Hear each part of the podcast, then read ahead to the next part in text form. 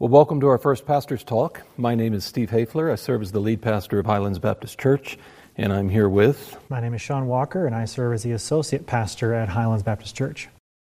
In this pastor's talk, we want to discuss some of the more predominant emotions uh, that have the potential to grip our hearts during a crisis. Uh, we are human, and we are complex beings who react to situations, and we're in the midst of a situation with a lot of unknowns. Uh, Proverbs 4:23 says, "Keep your heart." With all vigilance, for from it flow the springs of life. Uh, the word for heart there means uh, everything within us that has to do with our thinking, our choosing, and our feeling. So I want to ask Sean the first question uh, about this topic. Uh, Sean, as you shepherd your family, you have three younger children um, that are growing up fast, and as you shepherd the members of Highlands, uh, what is one emotion or reaction that you have picked up on during this time? Well, I think I'd like to look at the reaction that often comes from things that are unexpected. And a lot of the emotions then flow out of those unexpected circumstances that come into our lives. And uh, this crisis we're in would certainly be one of those. Um, I, my mind goes to two places.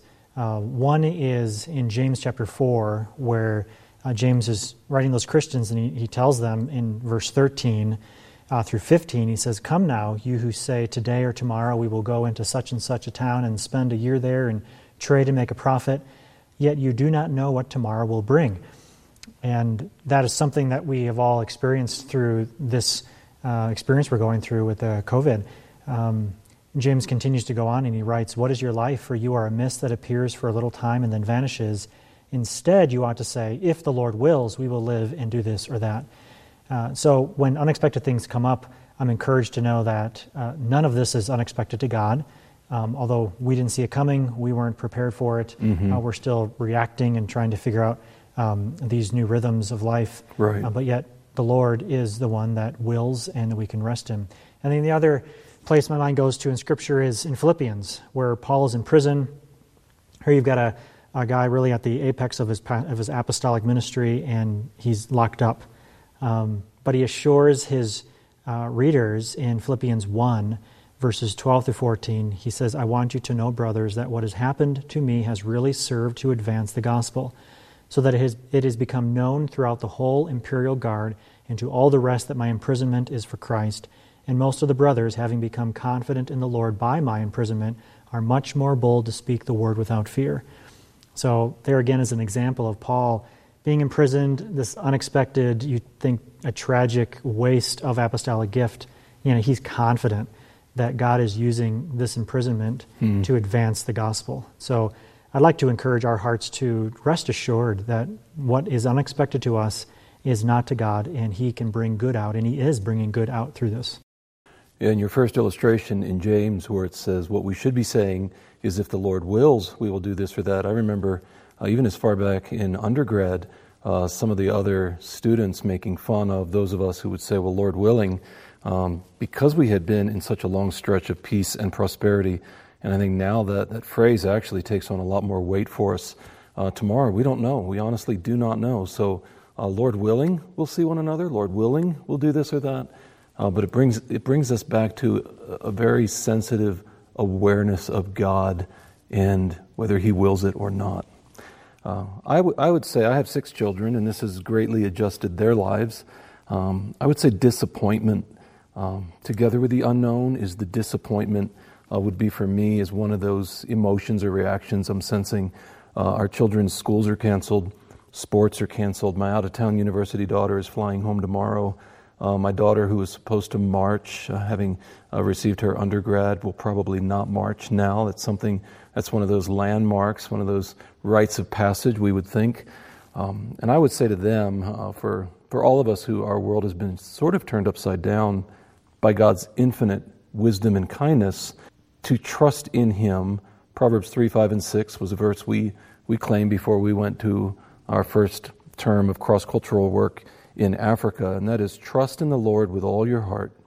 Don't lean on your own understanding, but in all your ways acknowledge Him, and He will direct your paths. And the idea there is He will, he will make your paths straight. And that's what He's doing right now. Um, it may not seem gracious or kind when our rhythms are messed up, um, but we serve a good, all wise, kind God. What would you say would be a, the second one for you? I think the emotion that uh, I have felt personally is Shannon and I, my wife, uh, we discuss it, something that we work through, and the emotion that I hear from others as we talk with them is just an underlying current of anxiety. Mm-hmm. And it can be over small things that suddenly become a big deal. You know, is there going to be enough food in the shelves? Mm. Am I mm. going to be off enough medicine? As, as we think about anxiety, my mind immediately turns to Matthew 6, because in that section of Scripture, beginning in verse 25 down through the end of that chapter, uh, Jesus repeatedly tells us, Do not be anxious. Mm. And those phrases are always linked with, therefore, do not be anxious. Mm-hmm. And then he gives reassurances why. It's so kind that Jesus is literally trying to talk us out of anxiety mm-hmm. by turning our confidence in him. And then, you know, that's might be difficult to try to fight against anxiety just with that truth, but in Philippians, we're given something we can actually do uh, instead of being anxious. And many of you know this passage in Philippians 4, verse 6 uh, where we're told, do not be anxious about anything, but here's what we should do instead. But in everything, by prayer and supplication, with thanksgiving, let your requests be made known to God. And I think that's modeled for us over and over again in the Psalms. Mm-hmm. So, for those who are listening, uh, what would you what would you say to them if they feel that anxiety rising up in them? Uh, what are some next action steps they can do right then? I think you read some of them, but how would you how would you shepherd them? How would you speak truth into their hearts um, say they wake up in the middle of the night and they're overcome by this sense of anxiety, what, what should they do? Well, borrowing a phrase from, from another, it's in some ways preach a little sermon to yourself. Go to Matthew 6 and read that passage, not as if just saying the words aloud are magical, but read that passage aloud and b- believe, have faith in what God has said, mm-hmm. and choose to trust in Him even when we don't have answers doesn't mean the source of anxiety is gone. It's just that we have a larger, the content of our faith is greater than, than the mm-hmm. cause of our anxiety. So go to those passages and use them. Pray. Cast those anxieties on the Lord, like we see in the Psalms. Yes. Uh, 1 Peter 5, 6 to 7, casting all your anxieties on Him. And here's, the, here's really the, the truth because God cares for you. And I think sometimes doing that out loud, actually offering that, even if you're alone, just saying it out loud God, I'm anxious about this, I'm anxious about this. What's interesting is we often quote verse 7 of 1 Peter 5, um, but this is a way that we actually humble ourselves before Him. Uh, verse 6 says, Humble yourselves, therefore, under the mighty hand of God, so that at the proper time He may exalt you, casting, literally throwing all your cares, all your anxieties on Him because He cares for you. So, really, verbally casting the, your cares on the one who cares for you.